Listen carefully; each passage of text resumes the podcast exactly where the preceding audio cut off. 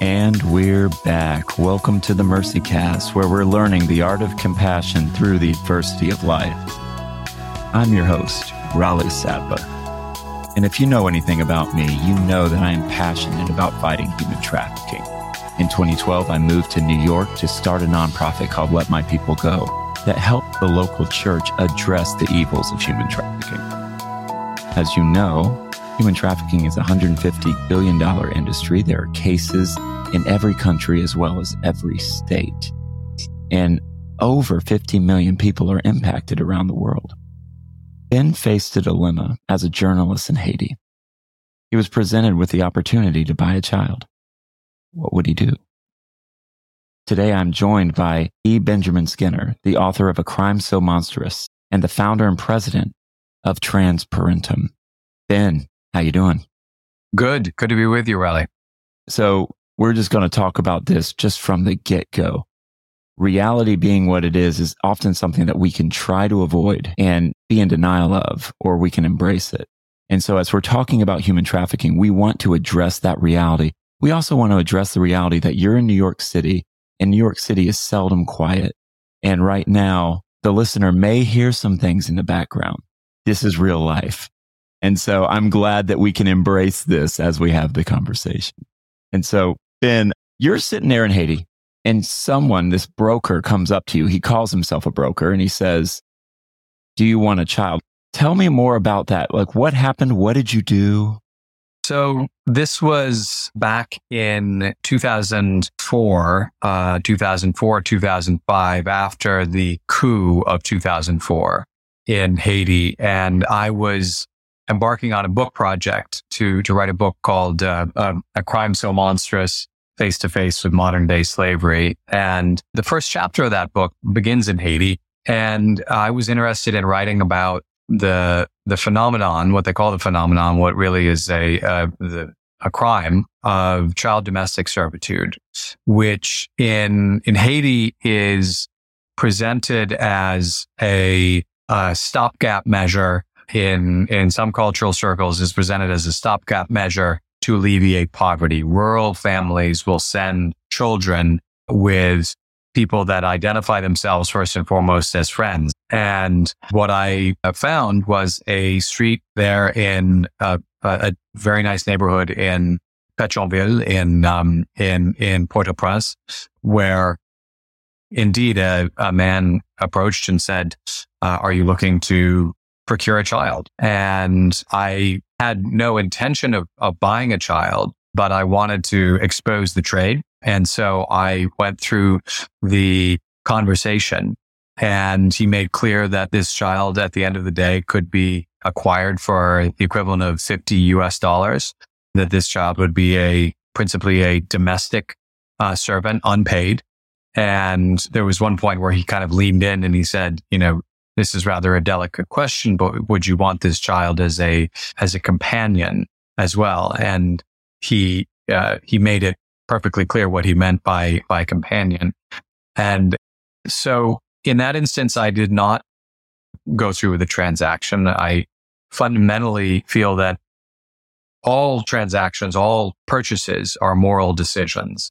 This one, obviously far more saliently moral than those yeah. that we make on a daily basis. But every purchase decision we make is a moral decision. And I did not want to incentivize a trade in human misery. So I did not buy this, this child, which she and I, uh, which he then would have, if I had put down money, he would have gone and broken up a family and taken this child in from, from the countryside.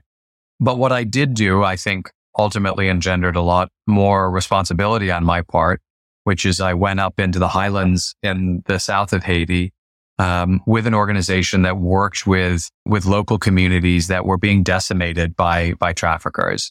And in the in the morning, a uh, a woman came to me and said, "I need your help to get my daughter out of this this situation of forced labor."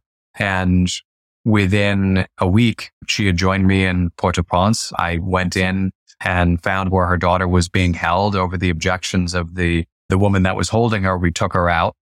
And in, you know, I think what is so often forgotten when we talk about the, the kind of the flashy work of raids and rescues is the real hard work is the, the quiet heroism of the incremental care that takes place after that.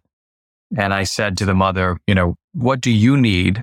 I'm your partner in this now. What do you need in order to keep this young woman safe and help her, help restore her childhood as she grows? And the, she was, this girl was 11 years old at the time. And she said, if I could afford to send her to school, then, then I could keep her safe. I could keep her out of the clutch of traffickers. And I said, okay, as long as she's in school, I'll pay for it. You take care of her.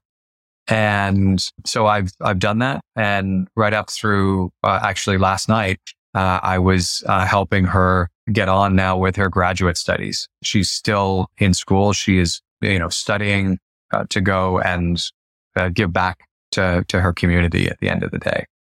But, you know, the heroism there was fleeting to go in into a, a situation of a little bit of danger to bring her out. But that's not the real heroism. What the, the heroism is the courage of this young woman to, to seize her own freedom today, um, to make the courageous decisions to, to be an agent of her own liberation and of her now late mother to, to, to take on that responsibility. And so I think as we think through how to eradicate modern day slavery, we have to think about how to em- empower that quiet heroism. Well, you said three things that I want to touch on. One, you use the word transaction. And oftentimes in human trafficking, this is what it is. It's a trafficking in human beings, whether for domestic servitude, labor, sex trafficking. They are now a commodity and they are being objectified and they are a product in the eyes of their exploiter. And so there's a transaction where someone is trying to make money off their suffering. But also sometimes when we watch a movie and we see the hero's journey and this person goes and in the most beautifully paramilitaristic way rescues someone from the clutches of evil. We very often want to be that hero. We want to be the bold conqueror who comes in and just beats the bad guys to smithereens, rescues the girl, and fills whatever insecurity is driving us. This week, I've been thinking about this idea of, as a Christian, receiving a call from the Messiah versus receiving a call from my own Messiah complexes. And it's really easy to want to do something because Maybe I'm insecure about this. Maybe I got bullied on the playground, maybe whatever. But if I rescue someone, I feel better because I can't tell you, dude. I can't tell you how many people I've met over the years who tell me, you know what, dude? I'm called to fight human trafficking. Man, that's awesome. That's awesome. Tell me about it. And they'll be like, well, you know, I'm called to rescue the girls. I've heard that so many times. And you know what happens after they say that? Nothing. Absolutely nothing very few times do people actually do something because I don't really think it's even about the girls. I think it's about the person. I remember when I felt called to fight human trafficking, I'm thinking to myself, man, I wear cardigans. I'm not going to kick down the door of a brothel. What does it look like for me to do something against something as huge as modern day slavery? But if I really look into my own Messiah complexes, and if we really look into this desire, this almost mentality that's hell bent on rescue, we look into that, we see another transaction. So transactions on either side. And that's not going to help people who are created to be relational creatures, relational people. Humans are inherently built for relationship. And so in your story, yes, you got this person out, but it wasn't to my recollection. Your story was not necessarily a paramilitary rescue. Tell me a little bit more about mm. that. It was very relational how you did this. Yeah, look, uh, I'm a I'm a Quaker. We don't we don't do paramilitary very well, right? This was very much a a question of convincing a party who ultimately had no right to hold somebody, and the only thing was we didn't want this to come to violence, and it didn't come to violence. Right. But the real the real work was done afterwards, and you know when I think of the most effective anti trafficking organizations in the world today. I think of organizations that first and foremost work with survivors, work with victims, work with vulnerable communities yeah. to help them understand their own rights and stand up for their own rights. Because at the end of the day, we, we all have to be agents of our own, uh, of our own liberation and our own happiness.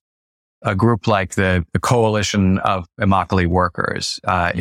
in Florida has been doing this the quintessential work quietly heroic work for, for decades now, where they have organized workers that are both vulnerable in some cases, victims in some cases, survivors of, of modern day slavery and ensured that they can be agents of their own change.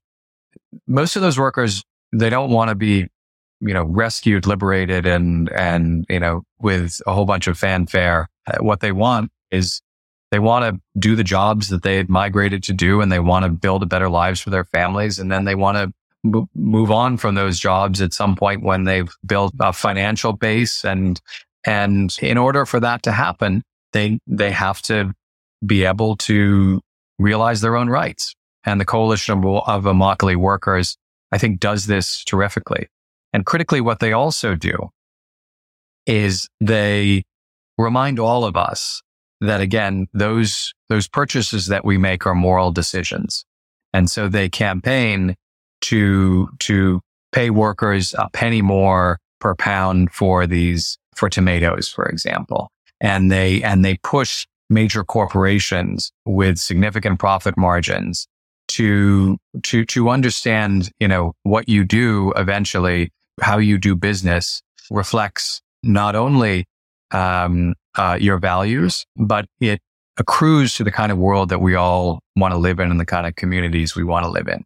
So I'm, you know, groups like the Human Trafficking Legal Center, which represent victims and survivors uh, with with lawyers, groups that do that quiet incremental work. I think are uh, really deserve so much more attention than than many groups that might render better for Hollywood, but at the end of the day are, are not part of the long term solution. Yeah. And when we think of this in terms of mass media or Hollywood or anything where there's going to be a sensational take, yeah, it makes sense that we want to do the heroic thing. It makes sense that we want to do the bold thing.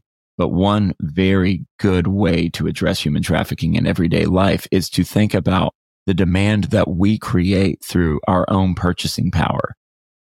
What you spend money on matters. And this isn't me just trying to pull a political card here or what have you. Let's just brass tacks, you know. Ben, let's get down to the nitty gritty. Are you ready? Are you ready to get down to the nitty gritty? Everyone loves talking about supply chains. Remember about a year ago, everyone was freaking out. They're like, I can't get my shoes. I can't get my this. I can't get my that. The supply chains. Walmart's struggling. Everyone's struggling because supply chains are just a whole ordeal right now. You know, everyone who's buying furniture is waiting like three to six months to get anything, you know, and it's just like you're just sitting in on your floor eating a pizza, hoping. And we were frustrated.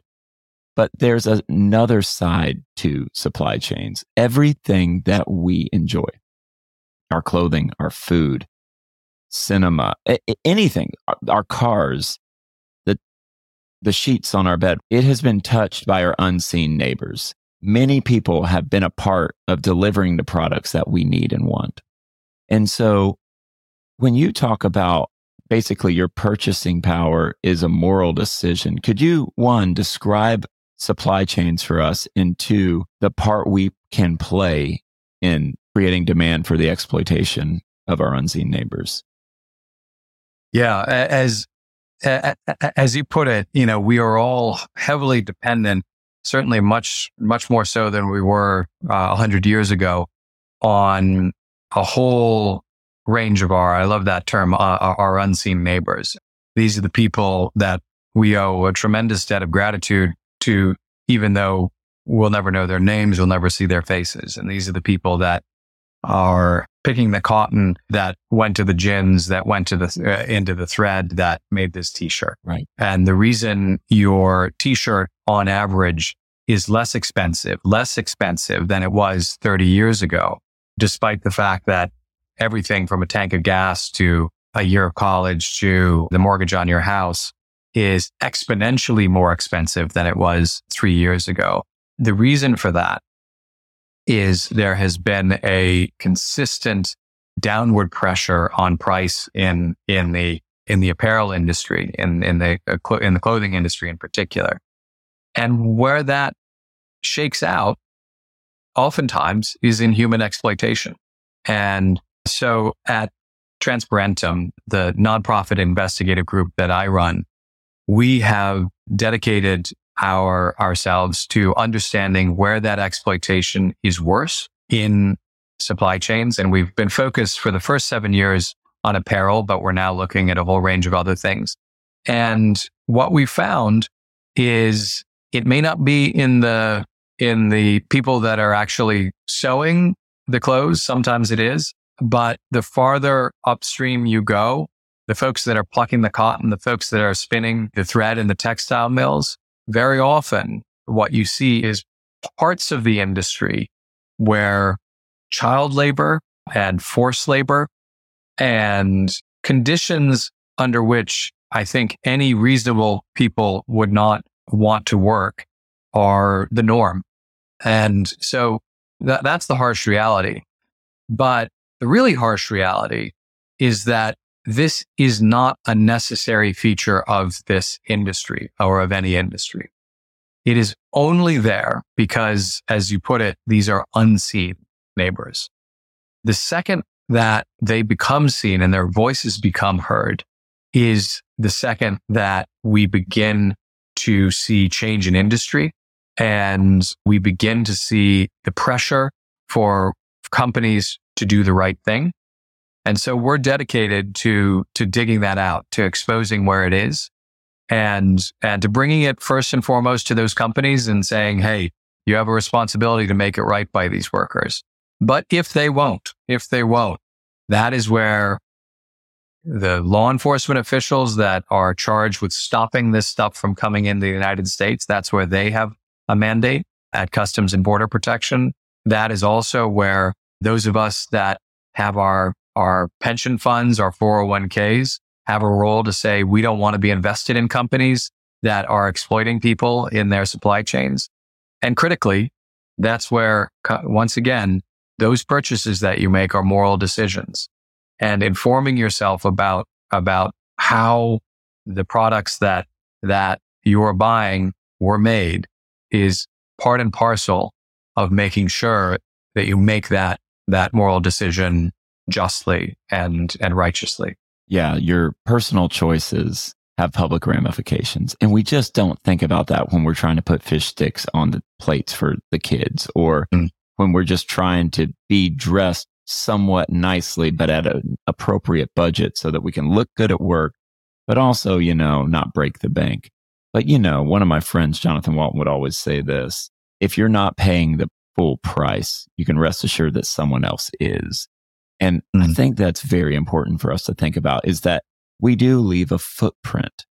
We are going to leave a trail behind us with every choice we make. You and I were doing a panel discussion on the Upper West Side of Manhattan. Hmm. And we were joined by Justin Dillon, who started an organization called Made in a Free World, where they are making fair and free products to ultimately change the culture.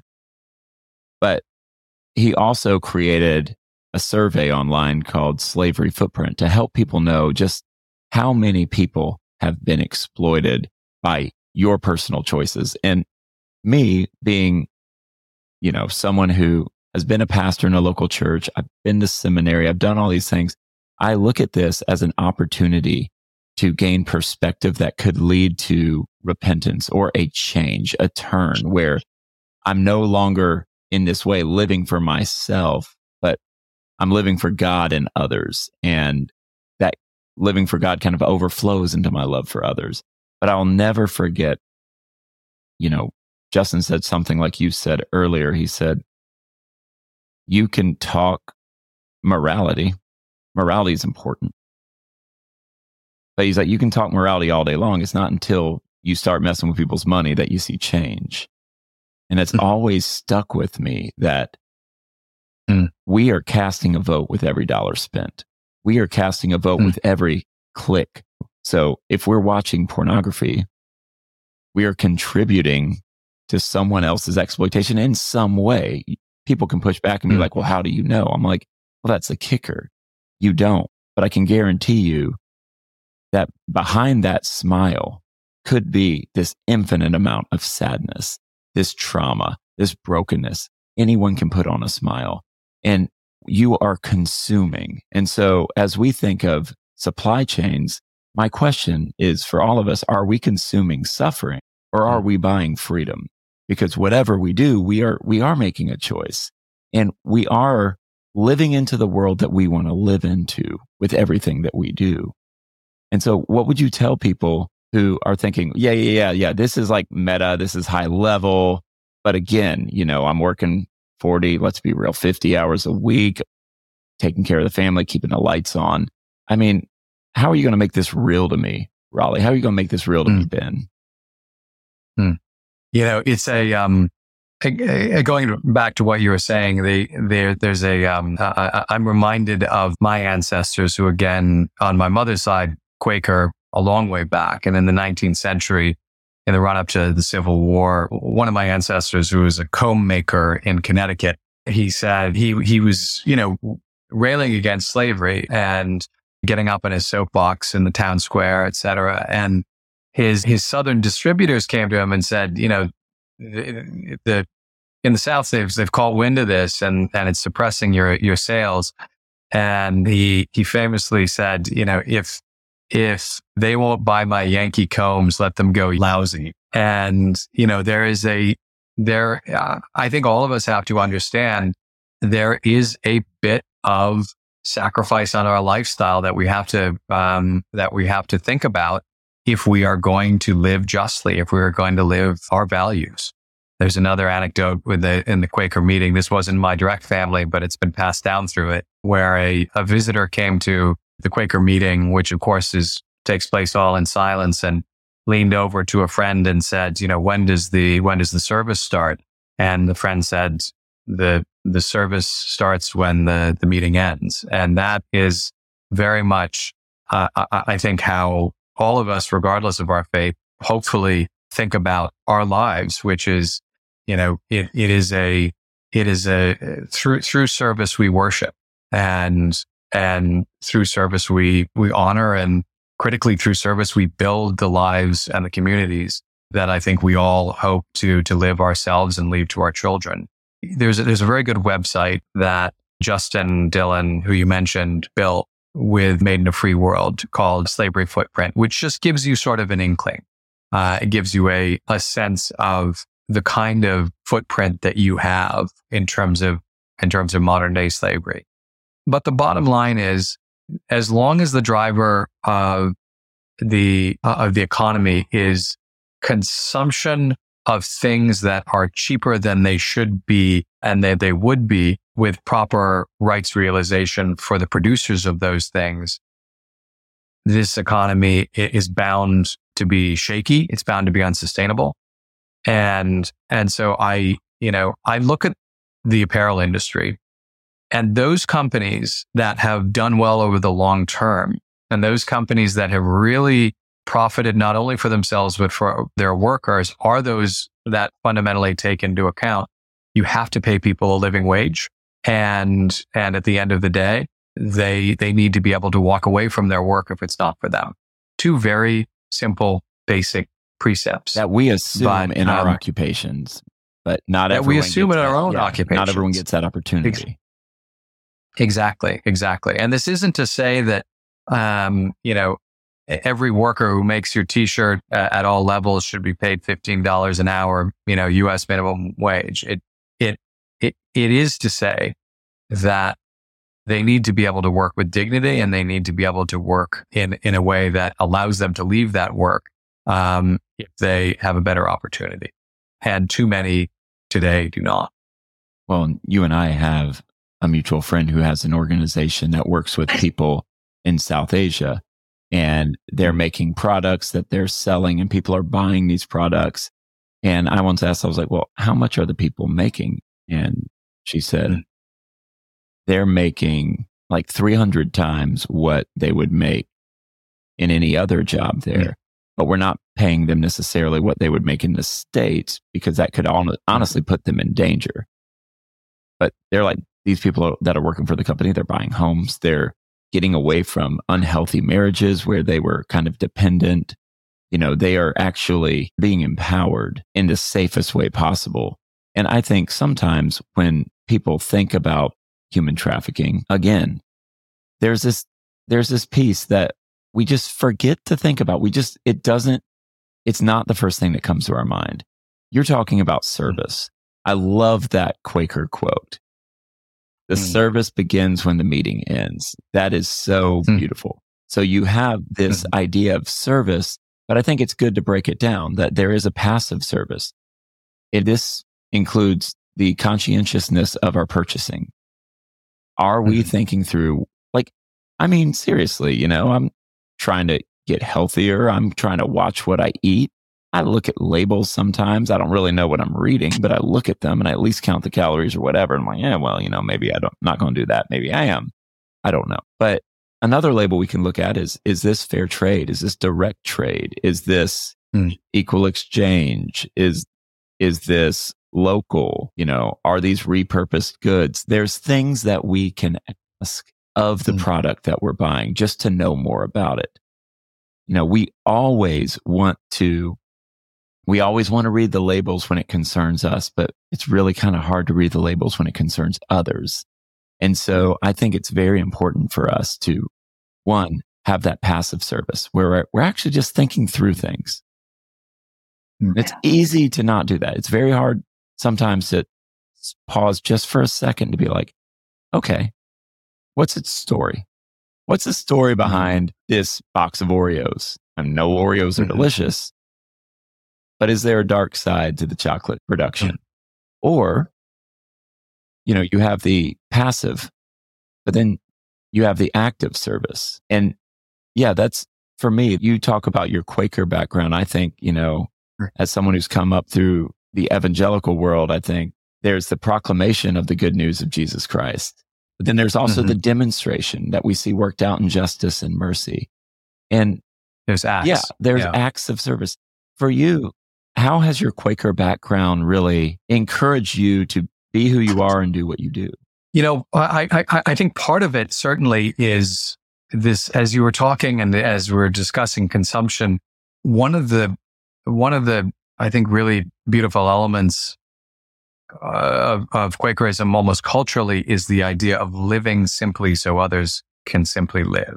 Wow. And the, this idea that by not over consuming a whole bunch of things that are very cheap, but by really thinking about what we buy and buying a few pieces of clothing, for example, that are, are well made, will last, but critically, where we understand where they come from. Again, we can, we can serve just through those everyday decisions in that sense. And eh, I think beyond that, I, I look at what the American Friends Service Committee has done, which won the Nobel Peace Prize several years back, and and the degree to which the work of peace building is intimately tied to the work of rights building and of fighting poverty.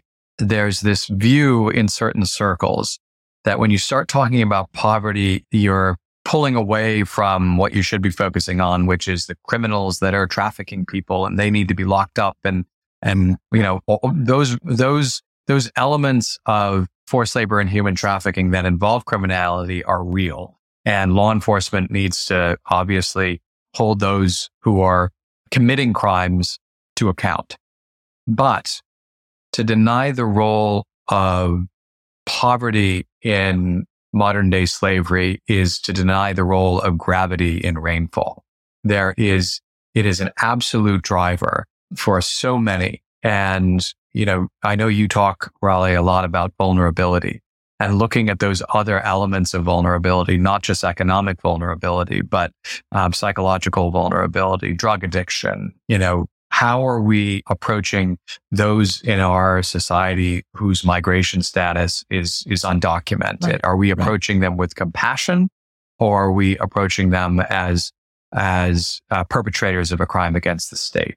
And I, and I would say that if, if we do the latter, we, we have to take a, a hard look at whether we are helping traffickers or whether we are helping the, the, the would be victims of trafficking. You know, when we think of human trafficking, a easy way to describe it is the unlawful exploitation of vulnerability for commercial gain. Traffickers seize upon vulnerabilities like sharks in water. A shark senses blood. Mm. That blood points to a cut. That cut makes someone vulnerable.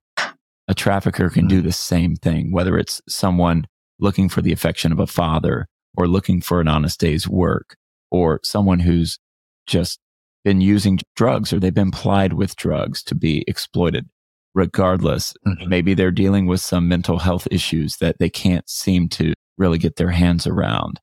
And someone else can leverage that and seize that for themselves.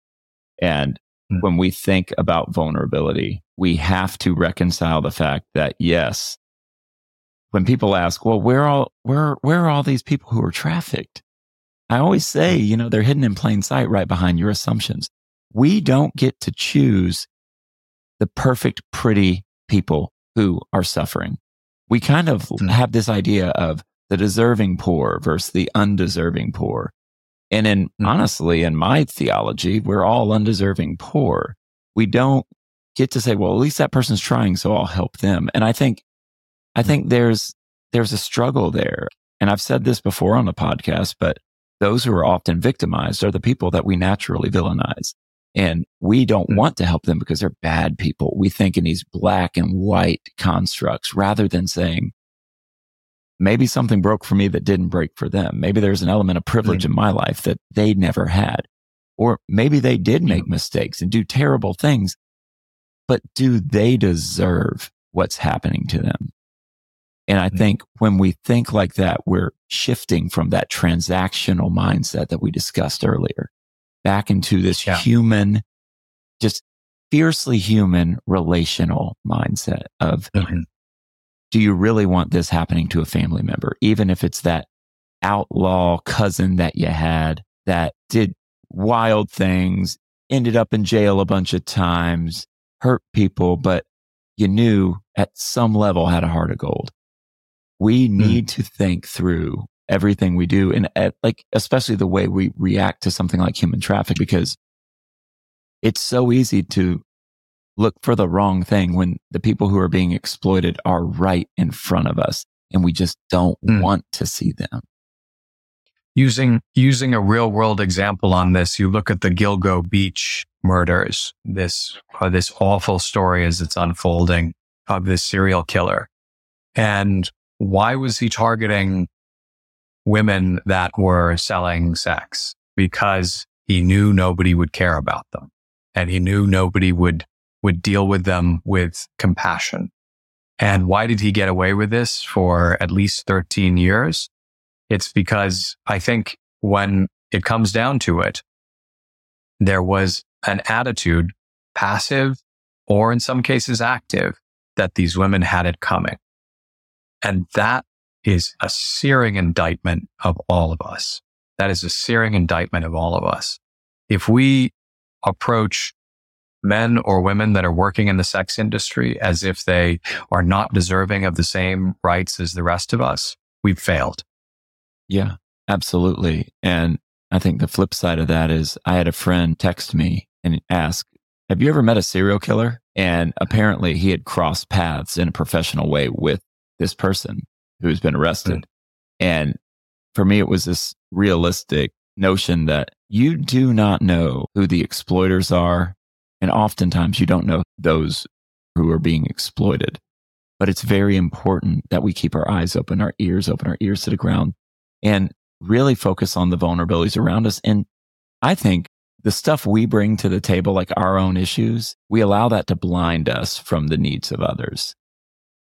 Mm. Like it's very rare that you get to set up this perfect hero story. Sometimes you're just sitting down with someone and having a conversation. Sometimes it's a smile. Sometimes, I mean, relationships build in many different mm-hmm. ways, but fighting human trafficking does not always include you kicking down the door of anything. Sometimes mm-hmm. it begins with listening. and buying clothing that has not been tainted by exploitative management or anything like that. It's just, I've loved this conversation because throughout the conversation, we've kind of batted this idea around of relationship versus transaction. And as we kind of bring this, you know, conversation to a close, then I want to know what are a few things that we can do to address human trafficking here and now? Yeah. The, um, I think the, the first we've been discussing, um, and this is overarching and manifold and takes many different forms, but, uh, as someone once said, love one another. Yeah, right? Heard that. I heard that. Um, Yeah, yeah, that's the thing. And and and really understand and listen to the those that are uh, in situations where they are likely more likely than not to be vulnerable to trafficking. And and uh, first and foremost, um, I think that involves reconciling our own biases, understanding our own biases, yeah. understanding where we tend to look past people or, or cast guilt at them, uh, instead of uh, understanding our own responsibility. And then I think beyond that, really digging down deep, looking at our spend and understanding again, those purchases that we make are moral decisions and, and make them with as much information as we can. And then finally, a corollary to that is ask these companies that we have in our pension funds, that we have in our, uh, in our 401ks, that we have uh, in our Amazon cart, you know, ask fundamentally, what are you doing to protect the workers in your supply chain? Have you even mapped your supply chain? Do you know where this stuff is coming from? You're selling it to me. That, that, that too is a moral decision. You've made purchases up the line uh, you're representing to me that they, that these are clean of slavery, correct? And if and if those that we do business with, those that we invest in, can't answer that question clearly, I think we need to to, to press them to get better, or or move our money. Uh, I think this is something that all of us can and should and increasingly are doing in a in a world where you know workers everywhere have the access to mobile telephones and and social media we have the ability to know, and it behooves us to know. If you are interested in more conversations like this one, buy my book, Vulnerable Rethinking Human Trafficking. If you want bonus episodes as well as a plethora of other resources, become a paid member at lmpg.org for $10 a month. You will get access to our bonus podcast, More Mercy, where we dive deeper. Also, don't forget to hit that subscribe button and leave MercyCast a five star review. We want to hear from you, so you can email us at info at mercycast.com. Till next time, have mercy on yourselves and each other.